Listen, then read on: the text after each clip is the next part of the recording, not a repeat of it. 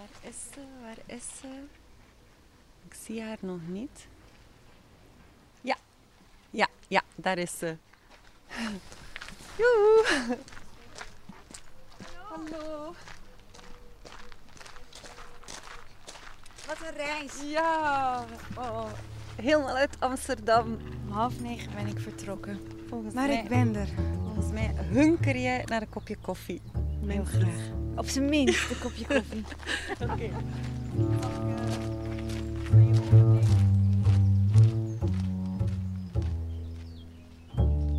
Er zijn dorpen en er is Watu. In de zomer verwelkomt Watu je kwispelend. In de winter rolt het zich ongenaakbaar op als een hond in de mand van de Westhoek. Telkens als ik na een lange rit Watu binnenrijd en de eindeloze velden, de trotse hopranken en de spitse kerktoren zie, vertraagt mijn hartslag als vanzelf. Ik logeer in het huis van de dichter, een plek waar de muren veel te vertellen hebben. In deze kamers en in deze tuin hebben dichter Gwijn Mandelink en zijn vrouw Agnes Hondekijn het Kunst- en Poëziefestival bedacht.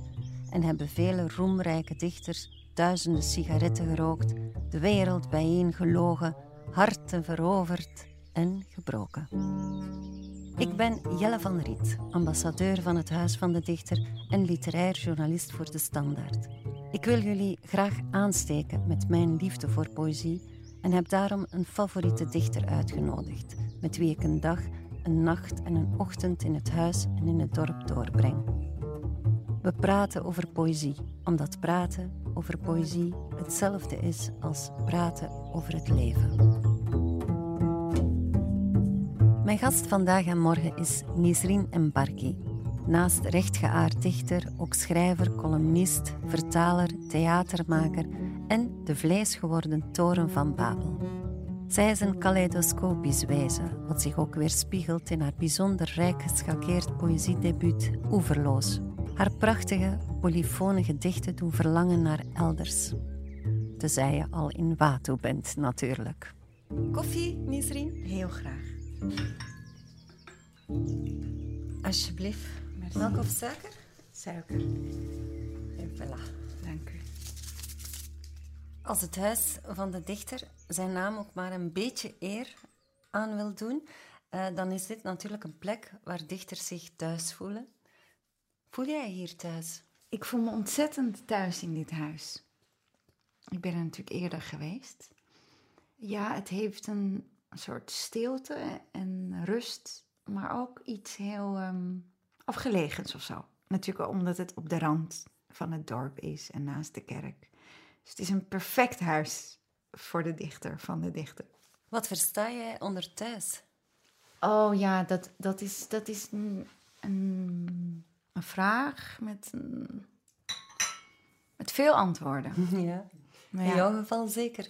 Ja, want ik heb niet zo, ik hecht niet zo erg aan plekken, maar ik hecht wel ontzettend aan sfeer en ook wel aan huizen, maar niet per se aan een land of een stad. Of, ehm, dus thuis is eh, een plek ergens op de wereld, dat kan overal zijn, waar ik veel mensen kan zien en tegelijkertijd me totaal kan terugtrekken en geen mens meer hoef te zien. Je bent ook thuis in heel veel talen, Ja. in veel culturen. Is wie zich op veel plekken thuis voelt, tegelijkertijd ook nergens thuis dan? Mm, ja, nergens thuis heeft een, een, een connotatie die, die me niet, ehm, waar ik niet zoveel mee heb. Maar, Maar ik ik- ben wel op veel plekken thuis. Ja, wel, ik denk eerder dat die thuisloosheid ook een soort van vrijheid betekent. Ja, want ik, eh, dat, is, dat is helemaal waar. Ik ben op veel plekken thuis. Maar ik hou er ook niet van om te lang ergens te zijn of ergens vast te zitten. Dan, dus als ik het gevoel heb dat ik niet weg kan, dan ben ik eigenlijk al niet thuis. Mhm. Kom je thuis in de poëzie? Mm, ja, poëzie, poëzie voelt behoorlijk als een soort bed. Soort bedje. In de bundel Oeverloos, die ik hierbij heb, switch jij voortdurend tussen talen, culturen, tijden ook, alsof het niks is. Mag ik deze bundel je zelfportret noemen in de zin dat ook jij oeverloos bent? En dat dat oeverloze jou typeert? Ja, in de letterlijke zin van het woord. eh oeverloos, dat ben ik wel, ja. Of het een zelfportret is, dat weet ik niet. Misschien een cubistisch zelfportret. Ja. of een, eh, een bijzonder abstract zelfportret. Of misschien wel pointillistisch of zo. Omdat het, daar zitten zoveel portretjes in. En niet alleen maar van mij. Maar van heel veel vrouwen Ja, en mensen. En plaatsen en dingen. Waar ik allemaal wel mee verbonden ben. Maar het gaat vooral niet alleen over mij. Mhm. Ik heb zo'n portret gekozen uit de bundel, namelijk een portret van de moeder, mère. Zou je het willen voorlezen, alsjeblieft? Tuurlijk. Ma mère. Ma mère komt uit een geslacht des femmes fortes, zoals haar moeder en grootmoeder. Zij dragen de wereld op hun heupen en hun nageslacht als hoofdtooi. Mama is gebouwd uit cactusbladeren en het lijfje van een bijenkoningin. Ze werd door de Franse nonnen gekneed. Mijn moeder kan niet vergeten, laat staan vergeven. Kan huizen bouwen van lucht en honing. Zegt dat haar psychiater gek is. De stem van mijn moeder snijdt in de tijd. Ma mère is een natuurlijk bestrijdingsmiddel van taboes. Mama est une boîte vitesse vivante. Ze slaapt overal behalve in haar eigen bed en eet lopend. Gaf haar eerste kind aan haar moeder draagt gouden merkzonnebrillen. Mijn moeder houdt niet van koffie. Ze schreeuwt in het tesselheet omdat ze leeft, zegt ze. Mama heeft mitrailleurs achter haar kiezen en een atoombom aan haar huig hangen. Ze stelt haar vizier zorgvuldig af op organen, maar schiet op je ogen. Vloekt genadeloos, Lili Heliha. Mama is een wolkbreuk in Brabant, zegt dat God in haar hart zit en niet in haar haar. Ze bijt, haar kroost in de nek, draagt ze duizenden kilometers naar haar vaderland. Eist waar ze recht op denkt te hebben. Klaagt goddeloos als ze pijn heeft en ook als ze geen pijn heeft. Zegt dat ze haar leven heeft verspeeld aan kinderen. Vindt overal mannen en vindt mannen niets. Kan al haar bezit weggeven als ze wordt geraakt door een illusie. Mijn moeder zette mijn vader schaakmat heeft een hekel aan politiek en stemt ook niet meer. Mama is een vreemdelingenlegioen, komt uit een gezin van tien, is een dochter van de Atlantische Oceaan, weet niet waar ze begraven wil worden. Mijn moeder is vuur en baart as. Ma mère. Ja, prachtig hè? Nu, die levendige, luide, rusteloze, temperamentvolle, rebelse, larmoyante, kleurrijke vrouw die, die je opvoert in Mamère, dat is echt zo'n wild, ontembaar dier, hè? is zeer geschikt voor een gedicht. Was, uh, is de moeder ook geschikt voor het moederschap? Uh, op haar manier is ze geschikt voor het moederschap. Maar ik heb een, een, een dubbele relatie met moeders en moederschap. En überhaupt de moederfiguur. Dus ergens in de bundel staat ook een Arabische zin. لو كنت أؤمن بمفهوم الأمومة لو كنتن أمهاتي. En uh, dat betekent, als ik in het concept van moederschap geloofde, waren jullie mijn moeders geweest.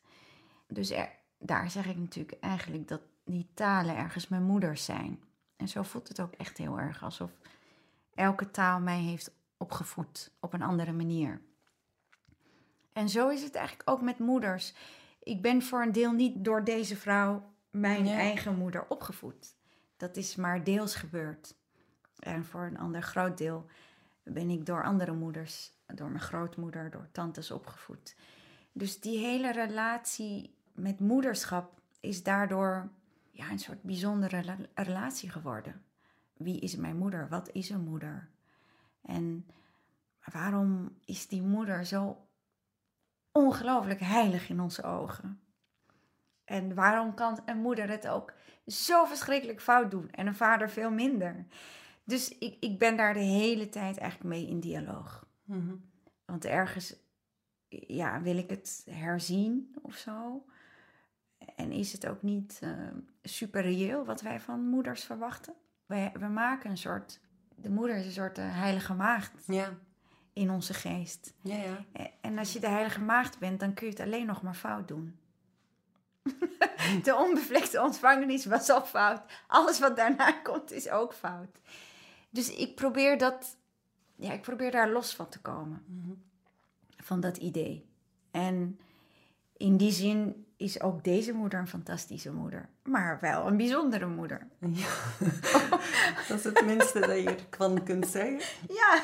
Ik ben wel geïntrigeerd. hè. Ik zou ze wel willen ontmoeten op basis van het gedicht.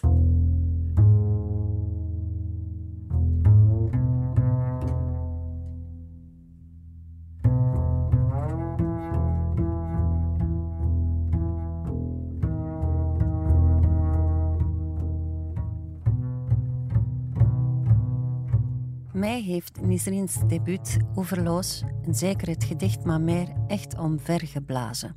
Maar geldt dat ook voor de Hercules onder de poëziekenners? Iemand die vindt dat een dichter als een profeet orakels moet balken in de taal van engelen. Ik heb het natuurlijk over mijn dierbare vriend in Genua, Ilya Leonard Pfeiffer. Laat ik hem bellen om te horen welk effect La Mer van Nisrin op hem had. Na het lezen van het gedicht ben ik vooral heel nieuwsgierig geworden om haar moeder te ontmoeten. Het is een, eh, een buitengewoon eh, sterk en onvergetelijk portret van Mamère. Het is niet een, eh, een analytisch, psychologisch rapport van de moeder, maar je ziet haar levendig voor je. En dat vergeet je niet meer. Het is ontroerend ook omdat het portret van de moeder dat wordt geschetst heel liefdevol is, maar zeker niet eh, zoet, glazuur, roze. Nou, het is een, een sterke, machtige, misschien ook in, op bepaalde manieren onaangename vrouw die eh, liefdevol wordt geportretteerd. Ja, ze vloekt genadeloos en dan staat het, eh, de vloek in, eh, in het Arabisch, althans het ziet eruit als Arabisch. Het schrift is in ieder geval Arabisch. Eh, dat ben ik helaas niet machtig, daar moet ik me voor verontschuldigen. Dus ik kan het niet hardop voorlezen. Maar dat is misschien maar beter ook, want als ik het hardop zou voorlezen, zou ik een genadeloze vloek voorlezen. Het grappige is dat het heel erg werkt, ook zonder dat je het Arabische schrift machtig bent, of zonder dat je gaat opzoeken wat daar staat. Want eh, ja, die sliertjes die zien er op zich al heel genadeloos uit. Ja. En dat je het niet weet wat het precies betekent, maakt het alleen maar erger.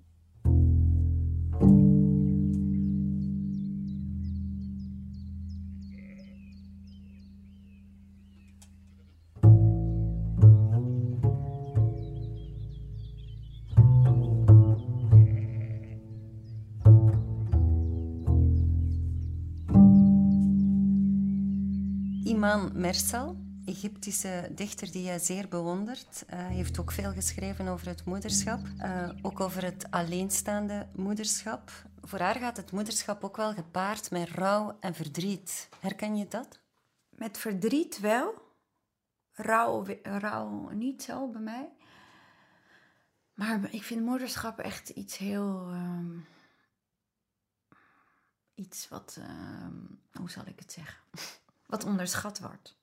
En, en wat altijd eh, enorm opgehemeld wordt. Maar het moederschap is ontzettend heftig, vind ik. En eh, ik pleit er echt altijd voor dat mensen, dat voornamelijk vrouwen of ehm, mensen die zich identificeren als vrouw, een soort reëel beeld krijgen van moederschap. Ik vind het niet, niet reëel. Niemand vertelt je precies wat er eigenlijk gebeurt op het moment dat je moeder wordt. Niemand vertelt je hoe het baren van een kind gaat. Je kan 20.000 filmpjes kijken, maar niemand vertelt je wat een hel het is. En wat een geluk. Het geluksdeel vertellen ze je wel, Ja. maar de hel niet. En alles wat daarna komt, wordt je ook niet verteld. Omdat het geluk overschaduwt de pijn en het verdriet en de eenzaamheid. En zeker als alleenstaande moeder. Dat had ik wel prettig gevonden als iemand dat ooit had verteld. Of mij een boekje had gegeven met... eh, Lieve aanstaande moeder, dit, dit, dit, dit is wat je krijgt. Dit is de schaduwzijde van het geluk. Daar pleit ik voor. Wel, als we na deze eh, podcast een dipje in de wereldbevolking krijgen. Niet erg, we- we- de wereld is overbevolkt. Het is oké. Wat je zelf mooi vindt, wil je delen. En dus heb ik Nisrin's gedicht naar een handvol mensen gestuurd. De dilettantische, maar fantastische lezerspoelen van het Huis van de Dichter bestaat uit voorzitter van de Vlaamse Jeugdraad Amir Bacherouri, Deze vond ik ook... ehm, oh, deze, dat is dan plat Antwerps. zangeres Lara Chedraoui, Eh, wacht, waar zit het? acteur Tijme Govaerts, En ehm, hoe zeg je dat? chef van de Standaard Weekblad Griet Plets Nee, ik ga dat anders formuleren. en emeritus voorzitter van de Europese gemeenschap Herman van Rompuy. Oké, ik begin. Allen mogen zij vrijuit vertellen wat ze van het gedicht vinden. Ma mère. Eigenlijk zou iedereen zich daar eens moeten aanzetten om op die manier zijn moeder te beschrijven. Die, die, die moeder moet een, eh, ja, een, een- iets un- unstoppable zijn. Ze schreeuwt omdat ze leeft, zegt ze. hè. Ik vind dat die figuur, zoals ik ze hier beschreven zie, vol vitaliteit. Het is bijna een ode aan, aan het leven als leven. ik eh, moest in het begin meteen denken, ah ja, maar mij gaat het dan over de moeder of gaat het over meer? Ik weet niet hoe dat het kwam, dat dat toch in mij opkwam. Maar ik vond het wel een heel mooie ode aan de moeder die strijdt, die veel ook opgeeft of, of veel opofferingen maakt voor het kind. Ik heb mijn mama gezien, ik heb mijn oma gezien, ik heb vriendinnen van mij gezien in, in wat er besproken werd. Omdat er heel veel soorten vrouwen worden afgebeeld. En dat vind ik wel mooi, want een moeder zijn is niet alleen... Allee, vaak vergeten mama's dat ze meer zijn dan een mama alleen. Ze zijn ook zussen van of dochters van. Ze zijn vriendinnen van. En dat vind ik wel hier heel mooi geschetst. Ja, je kunt je bijna niet, niet laten meeslepen.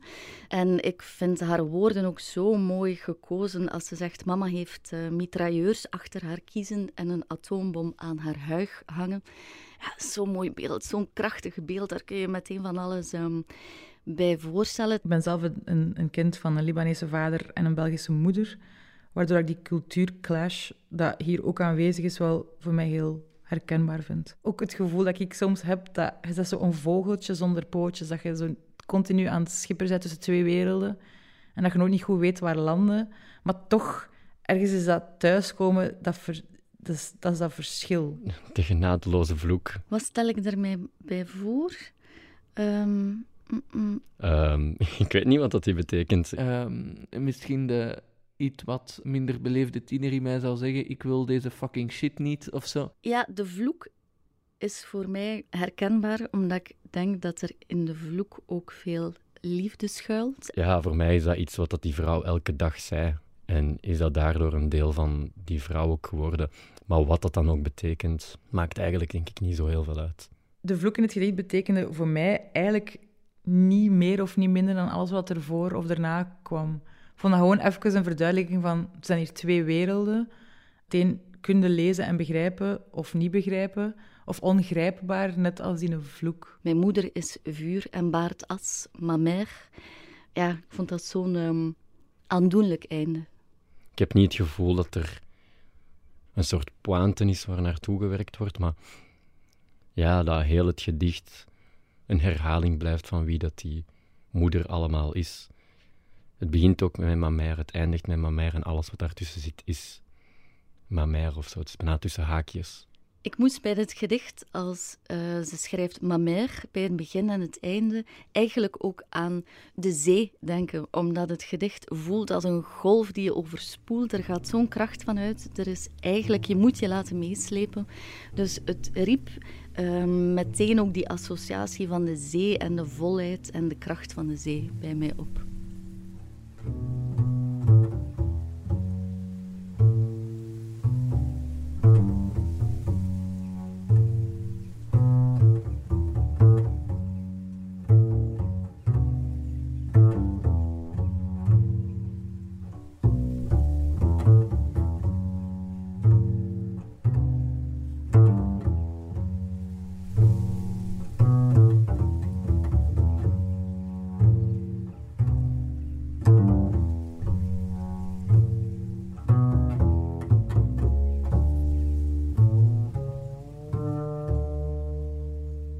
Jij bent het kind van meerdere moeders, mag ik Ja. zeggen. Ben je omgekeerd ook de moeder van meerdere kinderen? En daarmee bedoel ik niet alleen van je zoon. Mm, ja, misschien wel. Ik ben een zorgzaam iemand. Maar ook daar sta ik heel ambivalent tegenover. Dus ik ben of heel zorgzaam of helemaal niet.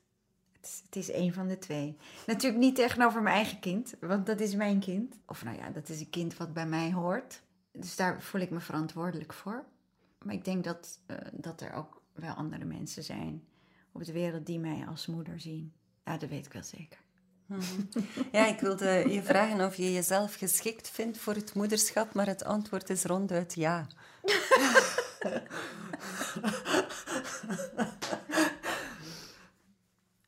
Ik hoef niks meer te zeggen, geloof ik.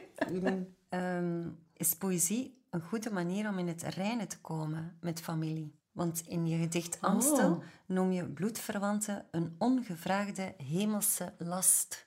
Ah, nee, poëzie is helemaal geen, geen middel om in het reinen te komen met familie.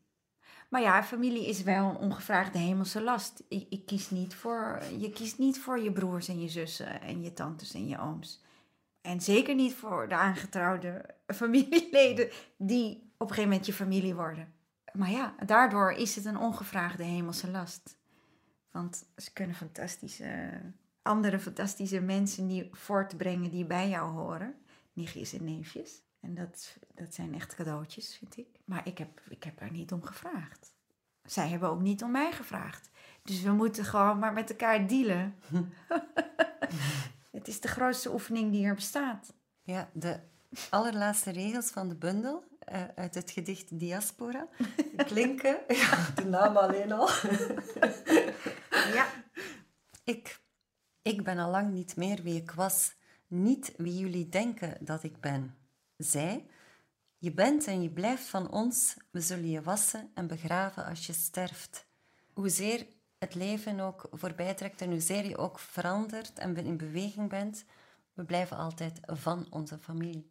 Ja, ik weet dat ik daar enorm van schrok.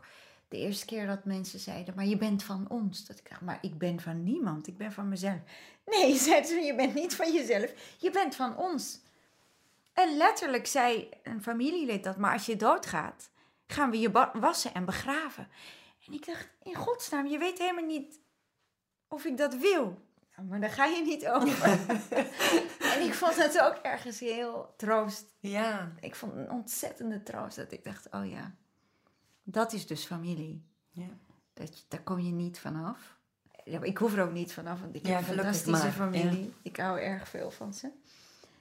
Als je er vanaf wil, is dat heel vervelend als ze je gaan begraven terwijl je dat niet wil. Maar ze gaan het wel, althans mijn familie gaat dat wel doen. En ik vind het ook troostend. ja tegelijkertijd gelukkig Want maar. Ik, ja, Gelukkig ik hoor maar. bij ze. Ja, En ik zou hetzelfde doen. Ik zou ze alleen wel vragen of ze, of ze echt begraven willen worden. jij krijgt geen keuze niet. Ik krijg geen keuze, dat weet ik al.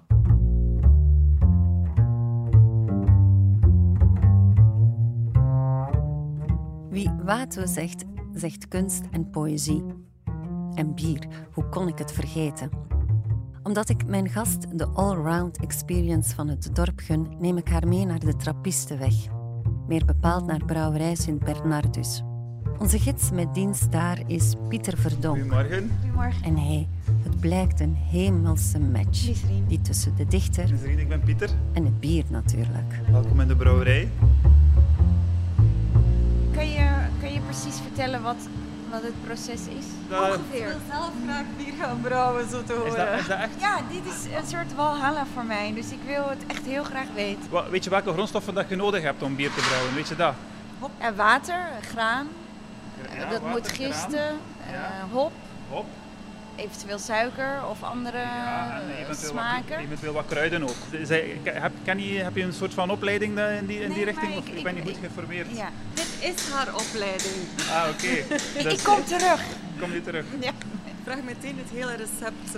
En hoe lang is het proces van nou ja, water, mout? Eigenlijk in, een paar uur, in, eigenlijk in een paar uur is dat helemaal gedaan. Eigenlijk. Je kunt ook verschillende brouwsels doen per dag. Maar eh, het belangrijkste is eigenlijk, eh, om de smaak voor het bier, is eigenlijk het, eh, het rusten van het bier. ook naar, al naar gelang het soort bier, moet het bier eigenlijk nadat het gebrouwen is, drie tot acht weken eigenlijk uh, rijpen in tanks. Ik denk dat we er ondertussen al een tiental hebben waar dat het bier eigenlijk ja, ja, op, smaak, op, op smaak kan komen. Hè. Als je daar naast de schoorsteen naar buiten kijkt, dan kun je wel zo een van die tanks zien waar, de, waar dat het bier eigenlijk gaat rusten. Ja. Daar rust het helemaal zo goedje. Zoiets. Fantastisch. de leerling eh, die je hier hebt, hè? Ik, ik denk het, ja. Als je hier rechts kijkt, zie je hier de heldere biertank. En eh, als het bier zo lang gerust heeft, wordt het nog eenmaal overgepompt naar deze tanks, vooraleer het dan in flesjes of in vaten gaat. Dus het eindstation, hè. Het, laat, of, of, het laatste, of het voorlaatste station voor het op flesjes gaat. Past ook wel bij wat, vind ik. Dat rusten en dat, de dat er tijd nodig is ik voor vind de dat, dingen. Ik vind dat ook. Dat is eigenlijk ons geheim ingrediënt, de tijd. En de tijd blijft hier ook, hoe zou ik zeggen, uh, langer stilstaan op een bepaalde manier in, uh, in, in, ja, en hoe dat de dorpen bewegen en het landschap. Er komen hier heel veel mensen over de vloer en die zeggen altijd, eens je uh, in Poperingen op het einde van de ring komt en dat stukje tussen Popering en Watu, dan overvalt er u een bepaalde soort rust omdat je aan het, aan het, laveren bent met je wagen of met je fiets door het, door het landschap. En je ziet die hoppenranken en zo. En ja, mensen uh, komen hier toch heel vaak aan in een soort van uh, semi-vakantiemodus. Watu, waar een mens zich als vanzelf buigt naar de tijd, is de ideale omgeving om bier te brouwen. Ook bier vraagt tijd. Het is al rustend dat het op smaak komt. Bierbrouwen is als poëzie schrijven, want ook gedichten rijpen al rustend. Wanneer het bier goed is uitgerust, mag het in flesjes. De band loopt, de flesjes dansen richting etiket en krat. In de fabriek weer klinkt jazzy geklingel. Van op deze banden vertrekken jaarlijks zo'n 16 miljoen flesjes naar dorstige monden. Veel overtuigingskracht heb ik niet nodig wanneer ik aan Misrien voorstel om het bier te proeven. We trekken naar het dakterras van de brouwerij, waar zich Baar Bernard bevindt en van waar we uitzicht hebben op de troeven van Watu.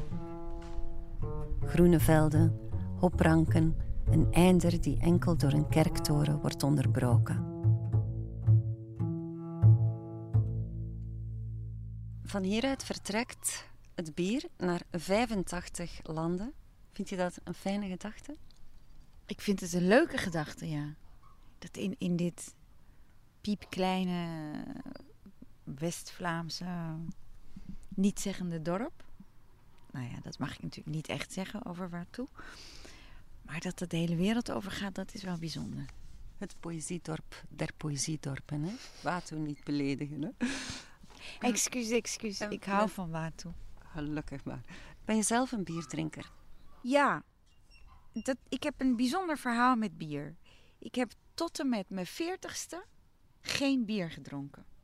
Je bent een laadbloeier wat bier betreft. Ja, ik vond het uh, niet zoveel aan. Ik ben wel een hele goede tapper. dus ik heb veel getapt en ik kan best goed tappen. En op mijn veertigste dacht ik, nu is het tijd dat ik bier ga drinken. En sindsdien uh, ja, heb ik de wereld van bieren, hoppen, evenementen ontdekt. Ja, ik, ik ben helemaal om bier is inderdaad een hemelsdrankje. Dus ik zit, ik zit goed hier. Van, van hieruit vertrekt het bier naar 85 landen. Waar natuurlijk allemaal andere talen ook worden gesproken terwijl men bier drinkt. Je bent zelf de vleesgeworden toren van Babel. En een beetje wel, hè. In, in je dichte tong vindt op je tong een orgie plaats, uh, zo noem je dat. Maar je eerste taal was het Nederlands. En je, met je ouders spreek je Arabisch. Met je grootmoeder sprak je Tachelit. Met andere familieleden Frans. Zitten je herinneringen aan deze mensen ook ingebed in de taal die je met hen sprak? Ja. Helemaal. Ja, ieder mens appelleert aan een, een andere taal. En de herinneringen zijn dus ook talig voor mij, ja. En eigenlijk ben ik ook op mijn best als ik mag mixen. Als ik mag uh, code switchen, zoals dat officieel heet. Dus op het moment dat ik weet dat ik twee, drie of vier of vijf talen mag spreken, dan ben ik eigenlijk op mijn compleetst, maar ook het meest op mijn gemak. dan hoef ik niet na te denken. Ik hoef niet te zoeken naar woorden. Ik, ik kan, zoals ik denk, kan ik praten. En dat kan ik eigenlijk vrijwel nooit. Dus ik, ik ben heel gelukkig als ik eh, in een gezelschap ben waar, waar ik kan switchen. Oké, je mag de volgende vraag gerust beantwoorden als switchend. Ja, verra, ik beloof niet We dat gaan het- dat zien, hè. Eh, in, in zijn boekje Wil je mij poëzie leren? vraagt Willem-Jan Otte zich af of hij zijn poëzie wel heus in zijn moerstaal schrijft. Gaat het hier niet om nog een andere taal, vraagt hij zich af, een geheimtaal? Wat denk jij? Als meertalig mens heb ik niet zo heel erg veel met moerstaal. Want ja, hoe zit dat als als je multilinguaal bent? Wat is dan je moeder of wie? Daarom zie ik, zeg ik soms, alle talen die ik spreek zijn mijn moeders. Of mijn vaders of mijn ouders. Ja, en poëzie, poëzie is een soort eh, essentie, wat mij betreft, van taal. Dat is wat er overblijft als je de taal stript van alle poespas, alle poeha, alles wat er niet toe doet. Dus misschien is poëzie wel een eerste taal. Een intieme taal zou ik het liever noemen. Of essentiële taal in plaats van moerstaal. Misschien ook iets overloos, waarin grenzen en talen en alles vervaagt zo.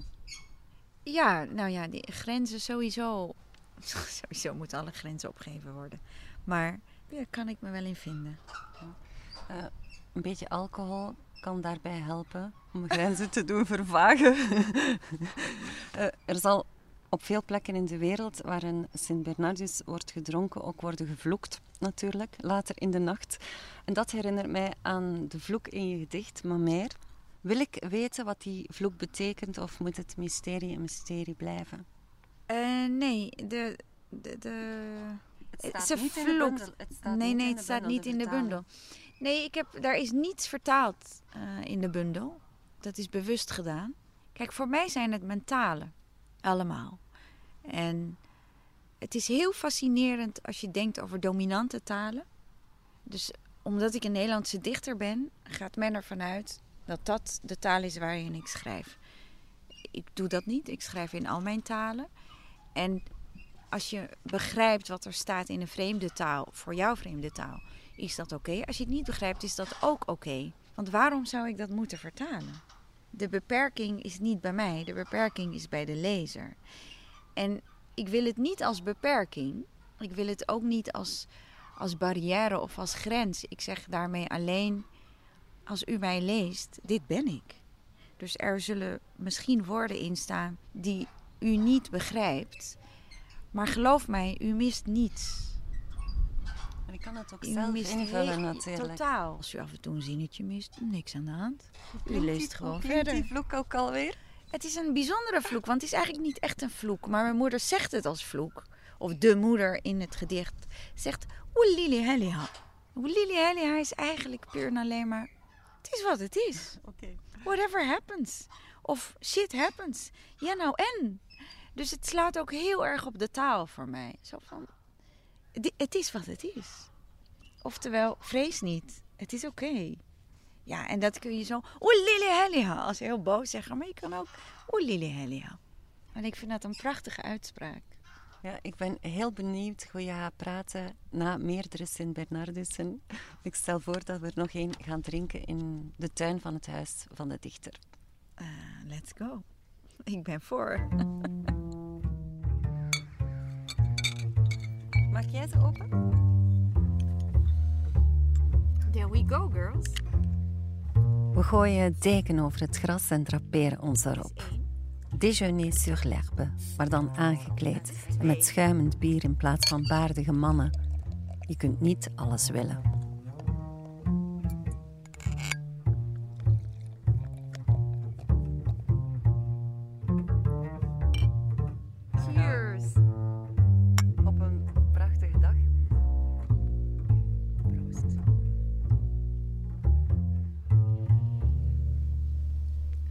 Nisrien, in je bundel mm, leren wij je kennen als een oeverloos iemand. En daarmee bedoel ik ook dat je met open ogen en open oren, met ehm, open hart in de wereld eh, rondloopt. Maakt die openheid gelukkig? Kijk, dat is het antwoord. Eh, ja, die, open, die openheid, die maakt mij heel gelukkig. Ja, die, die stelt in staat om veel te zien en te horen en te voelen. En ja, veel te ervaren. Dat is heel leuk. En maakt je ook een goede dichter? Dank je. Is er een stuk van jezelf dat je moet offeren om een goed gedicht te krijgen? Ja, mijn ego. Ehm, poëzie is voor mij echt kijken en luisteren. Of eigenlijk al je zintuigen totaal openzetten. En ontvankelijk zijn voor de wereld om je heen. Ja, is dat een offer? En daarbij moet je constant, of moet ik de hele tijd scherp zijn. En me bewust zijn en bewust blijven. Wat ik denk en wat er werkelijk is. Wat ik invul of wat er werkelijk is. En ik zie dat niet als offer, maar wel als een opgave. Tijdens het schrijven van poëzie moet ik wel heel erg alleen zijn. Dus in het proces van het schrijven zijn er altijd een paar weken dat ik eigenlijk geen mens kan zien, wil zien. Omdat ik me zo hard moet concentreren op het schrijven dat ik, dat ik eigenlijk ja, niet sociaal kan zijn. De lammetjes komen. Eh, Komt u maar. Wauw. Je hoort aan het gemekker wie de, ou- wie de oude lammetjes zijn en wie de jong, jonkies zijn. Ja. Of nee. Het allerkortste gedicht in de bundel is één zin. Ik leerde zien en herhalen. Ik zeg, jij zegt, wij zeggen de wereld. Is dat je mantra? Je, je, je ochtendgebed is een gedicht lezen. Is dit je avondgebed voor het slapen gaan? Ja, nee, het is geen mantra. Ja, dat is wel heel Ik- mooi. Mijn mantra is: mogen alle levende wezens geluk ervaren. Maar dit is wel ehm, in die zin een soort schrijvende mantra. Op het moment dat ik dingen zeg, bestaan ze. Op het moment dat ik ze benoem, bestaan ze. We leren dingen te zeggen doordat we herhalen als kinderen. Dus dat wat ik zeg moet voor mij dan ook kloppen en daar moet geen ruis in zitten. En misschien komt daar het verlangen uit om alles zo helder mogelijk en zonder ruis eh, weer te geven. Wij zeggen de wereld. In die zin ben ik me maar al te bewust van alles wat ik zeg kan herhaald worden. Dus ik probeer ook geen stomme dingen te zeggen. Eh, woorden scheppen de wereld. Dus op het moment dat ik iets naarschep met mijn woorden, gaat dat leven bij de ander. En herhaalt hij of zij of hen dat. Dus als, man, als mantra zou het misschien wel voor het schrijven gelden. Ik, ik vind dat je het toch met me eens bent. Want Ik moet een keer ja zeggen. Het klinkt als een prachtig avondgebed. Als je dat nu s'avonds zegt, waardoor je je bewust bent van de kracht van je woorden. En dan sta je de volgende dag op met de intentie om de wereld vorm te geven met mooie woorden. Nee, met echte woorden. Ja, ja, met echte woorden. Niet nee. Ja. Ja. Morgen wordt een prachtige dag. Waarin we het weer roerend met elkaar eens zullen zijn. Morgen ga ik op alles ja zeggen.